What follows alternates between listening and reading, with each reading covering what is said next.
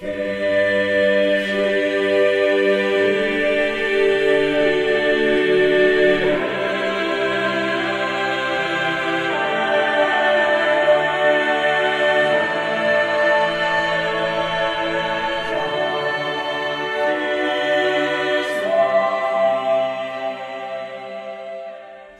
Happy New Year.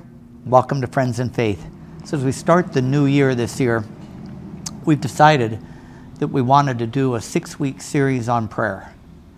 Now, why prayer? It's a word everybody knows, something you hear all the time. Uh, essentially, there were two reasons.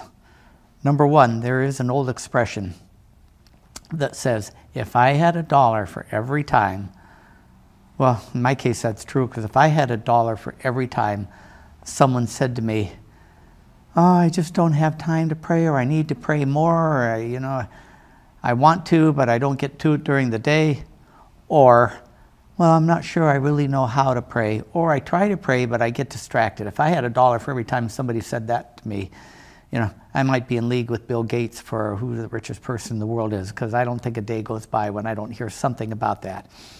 Now, the other reason is I believe in New Year's resolutions you know, I, I firmly believe, and people say, ah, you know, not the ones, oh, I'll lose weight, I'll lose 20 pounds, or I'm going to exercise every day. You know, those are, those are nice, but you also know the chances of keeping those are really slim. Now, even if you don't keep it, though, I believe that it's important to understand that each one of us can take charge of our life and make a change for the better.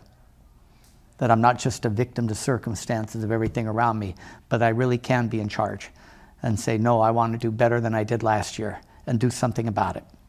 And prayer is a big part of that. So, probably to begin, we should define what prayer is. Now, maybe you'll hear that from other people as we go through this series also, but let me tell you what prayer is for me. Number one, it's intentional. And my simplest definition is intentional time spent with God. It's as simple as that. It's intentional and it's time. How much time? As much time as you want. You know, from five seconds to five hours. but, it, but it is time spent with God as you raise your mind to God, as Thomas Aquinas says. Now, that means it could be all the different ways that you've heard to pray memorize prayers Our Father, Hail Mary, Glory be, Act of Contrition, all those different prayers we memorized growing up. Could be mental prayer, where you, where you think it could be contemplation, could be prayer in Mass. It could be communal prayer with other people. It could be private prayer. All of it counts as long as it's intentional. Now, what about dealing then with, you say, well, I try to, but I get distracted. You know, if you get distracted, pay attention to where your mind goes. So start out, start out the time with saying, okay, Lord, I'm going to give this time to you. I'm going to spend some time with you. And then your mind is thinking about what work. Well, maybe that's what you need to take to God then. What's my issue with work, God? Why does that come to my mind when I try, when I try to spend time with you? And that becomes part of your prayer. You know, I've had to do times when I say, okay, I'm going to pray, then I start thinking about the Dodgers. You know, I love the Dodgers. And, and you know, I say, okay, Lord, if I'm going to think about the Dodgers, I'm going to ask you the question why is that important to me right now? Should it be? And if it is, why? If it's family members, maybe that's what you need to bring to God. If it's in church, same thing. Whereas pay attention to where your mind is going, not just, oh, I'm distracted. Pay attention to what you're distracted with. And that's what you bring to God during that time.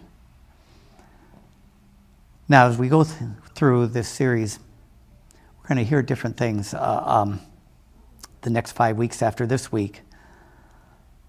One person, I believe Mike Grace will be doing Thomas Aquinas and prayer. You hear a, ser- uh, a session on praying the Our Father. We'll hear a session on what's called the exam of consciousness. You hear a session about praying during the Mass. You'll hear a session about meditation and contemplation and what part that should be in your prayer life. But the point is, however you choose to pray, and there are lots of ways, formally, informally, doesn't matter. The, what matters is that you do it. And again, that you're conscious of being in God's presence, whether you're saying prayers or just be sitting there with Him. I remember growing up Sunday nights as a kid. I wouldn't start my homework for Sunday night until about 8:30 in the night. And why 8:30? Why did I wait till then? Because my father worked all the time. But Sunday night, 9 o'clock, was the night that he came in the living room and watched Bonanza before he went to bed. And I said, know, I figured out quickly. If I'm doing my homework while he's watching Bonanza, I get to watch it with him, but also I just get to spend time with him. You know, and we're not thinking about anything in particular. I'm doing homework and looking at TV and looking at him and so forth, but that idea that I just was consciously thinking about spending time with him. Whatever else was going on around in my mind. And, and it's one of the most pleasant memories I have of growing up. You know, it still stayed fresh with me years and years, decades later. So, question that I'd like you to uh, um, discuss tonight is what difficulty do you have with prayer? And how do you introduce and take those distractions or the, say, I don't have enough time? How do you take that to prayer? Because sometimes my morning prayer might be five seconds. Okay, Lord, I'm awake. I'm with you. This is what I got to do today. I've got to go. See you later. But it's intentional. So good luck with the series. I hope you find it fruitful for you. Amen.